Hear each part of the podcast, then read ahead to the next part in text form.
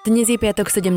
apríla a práve počúvate mimoriadny podcast Korona Update webu Refresher, v ktorom vám každý deň prinesieme súhrn najaktuálnejších informácií o koronavíruse zo Slovenska, ale aj zo sveta. Tento podcast nemá slúžiť na vyvolávanie zbytočnej paniky, ale na rozširovanie povedomia o ochorení COVID-19. Začnime správami z domova. Počas štvrtka pribudlo na Slovensku 72 nových prípadov nákazy koronavírusom. Celkovo je v krajine 1049 pozitívnych vzoriek. Prvýkrát sme prekročili hranicu 3000 vzoriek testovaných denne, ktoré sľuboval premiér už pred 2 týždňami. Vo virologických laboratóriách Úradu verejného zdravotníctva bolo od začiatku pandémie vyšetrených už 36 760 vzoriek biologického materiálu. Podľa ministerstva zdravotníctva je aktuálne hospitalizovaných 203 osôb, pričom najviac prípadov je vo vekovej skupine od 20 do 29 rokov a v Bratislavskom kraji. Ochorenie COVID-19 si na Slovensku doposiaľ vyžiadalo 9 ľudských životov. Vyliečilo sa 167 pacientov. V Popradskej nemocnici sa nakazilo 6 členov personálu vrátane doktora z jednotky intenzívnej starostlivosti. Včera bol známy iba pozitívny test lekára. Dnes hovorkyňa nemocnice potvrdila bohužiaľ aj ďalších 5 nakazených. Odmietla ale konkretizovať, či ide o lekárov, sestry alebo len pomocný personál. Zdravotná starostlivosť vraj zostáva plne zabezpečená. 5 nakazených zamestnancov hlásia aj z nemocnice v Rožňave. Nemali žiadne príznaky, ale ani cestovateľskú anamnézu. Nie je teda jasné, kde sa nakazili. Ochorenie COVID-19 u 8 zdravotníkov a 3 pacientov potvrdili aj v nemocnici s poliklinikou Prievidza so sídlom v Bojniciach. V Martine potvrdili 3 prípady ochorenia COVID-19 v Centre sociálnych služieb v mestskej časti Ľadoveň a Dome svätého Martina v mestskej časti Jahodníky. Pendleri sa budú musieť pri každom vstupe na Slovensku preukázať negatívnym testom na ochorenie COVID-19, ktorý nesmie byť starší ako 30 dní. Toto potvrdenie si musia obnoviť každý mesiac. Opatrenie prijal ústredný krízový štáb, platiť bude od 1. mája. Hygienik Jan Mikas tiež upresnil, čo štát myslí pod vzdialenosťou 30 km od hraníc, ktorá definuje pendlerov. Ide o vzdialenosť 30 km po cestnej komunikácii od otvoreného hraničného priechodu. Niektorí si totiž mysleli, že ide o vzdialenosť vzdušnou čiarou. Bratislavská polícia začala trestné stíhanie pre prečin šírenia nebezpečnej nákazlivej ľudskej choroby v súvislosti s prípadom ochorenia COVID-19 v domove sociálnych služieb v Pezinku. Policajti vykonávajú v nebytových priestoroch domova za dodržiavanie prísnych bezpečnostných opatrení prehliadky a v blízkosti zariadenia si zriadili aj provizornú výsluchovú miestnosť. Pre situáciu v domove podal primátor Pezinka Igor Hianík trestné oznámenie. V uplynulých dňoch bolo v domove dôchodcov pozitívne testovaných viacero klientov a pracovníkov na ochorenie COVID-19, pričom k dnešku evidujú 5 úmrtí. Zamestnávatelia a samostatne zárobkovo činné osoby, ktoré si platia zdravotné poistenie, môžu žiadať o odklad splatnosti preddavkov za marec vo všetkých 3 zdravotných poisťovniach. Preddavok na poistné za marec 2020 je ponovom splatný do 31. júla 2020. Národné porovnávacie skúšky pre slovenských uchádzačov o vysokoškolské štúdium budú prebiehať len online formou. Nutnosťou je teda technická vybavenosť uchádzača. Detaily realizácie skúšok, ako aj fakulty, ktoré sa do online skúšok zapoja, priebežne zverejňujú na webe projektu. Uchádzačov budú testovať zo všeobecných študijných predpokladov, základov spoločenských vied a anglického jazyka. Pri online skúšaní bude prioritou zabezpečiť transparentnosť, bezpečnosť skúšky, férovosť a porovnateľnosť online a tlačenej verzie. Špeciálny program bude schopný s pomocou umelej inteligencie urobiť záznam celej skúšky, zaznamenávať aktivity na ploche počítača a takisto zabezpečiť kontrolu toho, či je uchádzač v miestnosti sám. Poslanci klubu Oľano budú pravidelne prispievať sumou 500 € do fondu vzájomnej pomoci, ktorý zriadil premiér Igor Matovič na pomoc v súvislosti s pandémiou. K zapojeniu vyzvali aj opozičných poslancov. Poslanec Kristián Čekovský doplnil, že v súčasnosti finalizujú systém podávania žiadostí. Vysvetlil, že jednotlivé príspevky ľuďom, rodinám či firmám podľa jeho slov nebudú veľké, ale chcú podporiť čo najviac ľudí menšími sumami. Tie však majú byť v takej výške, aby dostatočne pomohli. Premiér Igor Matovič dnes na svojom Facebooku zdieľal fotografiu, na ktorej má vojak z druhej svetovej vojny prenášať osla medzi mínami ukrytými v mínovom poli. Fotografia je ale hoax. Obrázok na internete koluje už niekoľko týždňov a Matovič ho podobne ako ostatní použil v súvislosti s koronavírusom.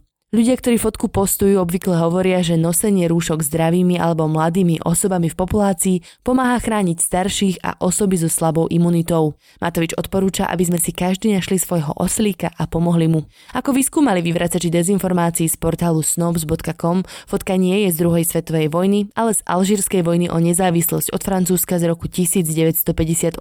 Vojak zviera ani nenesie cez mínové pole. Hoax opäť upozorňuje na spôsob, akým premiér, hoci tentokrát možno aj v dobrej viere, pomerne voľne nakladá s nepodloženými informáciami na svojich sociálnych sieťach.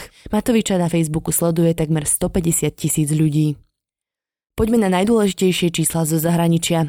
Najviac nakazených pribudlo opäť v Spojených štátoch, kde sa počet priblížil k 30 000 za deň. Pretrvávajúce problémy má aj Francúzsko. Tam sa počet nakazených včera zvýšil o viac ako 17 000. Na 3. mieste je Veľká Británia s viac ako 5 500 nakazených za jediný deň. Počty nakazených v posledných dňoch klesajú v Taliansku a Španielsku. Kumulujú okolo čísla 4 000. Najviac úmrtí tiež opäť zaznamenali Spojené štáty, kde už niekoľko dní po sebe počet obetí prekročil hranicu 2 000. A poďme aj na najdôležitejšie správy zo zahraničia. Čínske úrady upravili počet obetí v meste Wuhan, z ktorého sa pandémia rozšírila do celého sveta. Po dnešku tak evidujú o 1290 obetí viac. Celkovo ich je 3699. Štatistiky mŕtvych tak stúpli o viac ako tretinu, informoval o tom The Guardian s odvolaním sa na agentúrne zdroje. Chyba nastala pri tom, že hoci týchto ľudí pripravil o život COVID-19, nedostali sa do nemocníc alebo boli ich údaje nahlásené oneskorene, respektíve nesprávne. Wuhan mal zároveň údajne problém s koordináciou informácií so súkromnými a dočasnými nemocnicami. Americké tajné služby vraj o koronavíruse informovali Izrael už v novembri minulého roka. Vlády oboch krajín ale nič nespravili. Verejnosť v tom čase ešte o nákaze nevedela. Mohla ju ale registrovať čínska vláda, odkiaľ informácie teoreticky prešli až k agentom spravodajských služieb USA.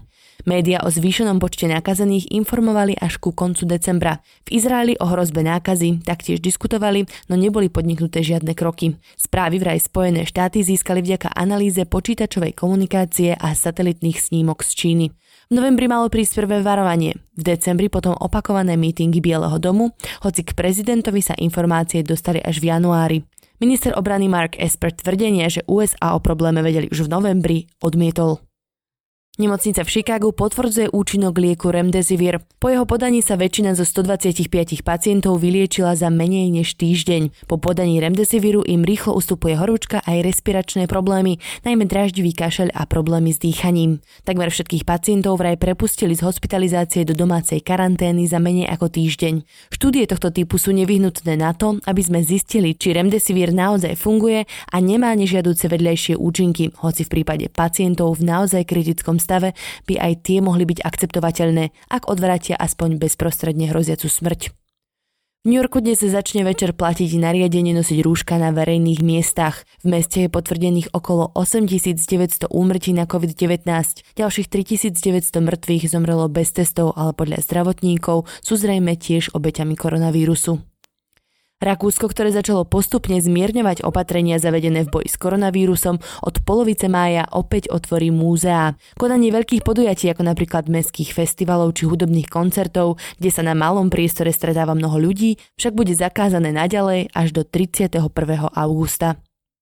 A v Dánsku od pondelka otvoria kaderníctva a autoškoly. Už od stredy sú otvorené niektoré školy a predškolské zariadenia.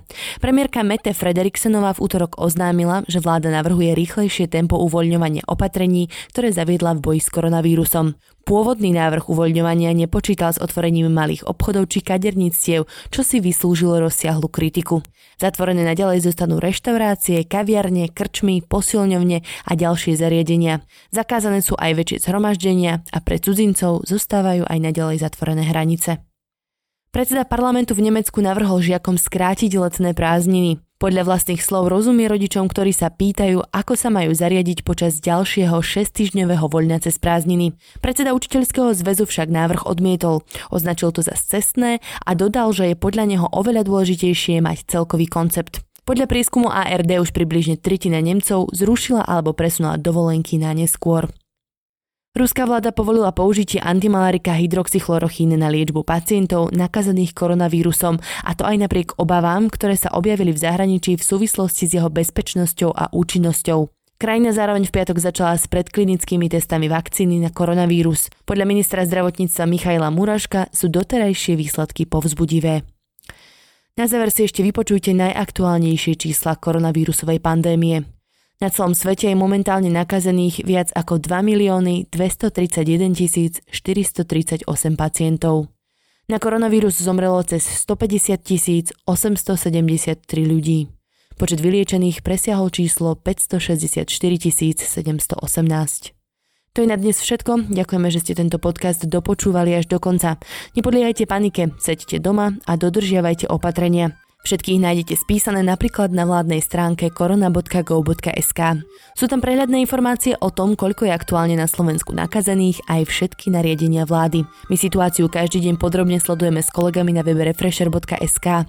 Podporiť nás môžete odberom tohto podcastu na Spotify či v iných podcastových apkách, tým, že si predplatíte Refresher Plus, alebo tak, že náš denný podcast Korona Update zazdieľate na sociálnych sieťach.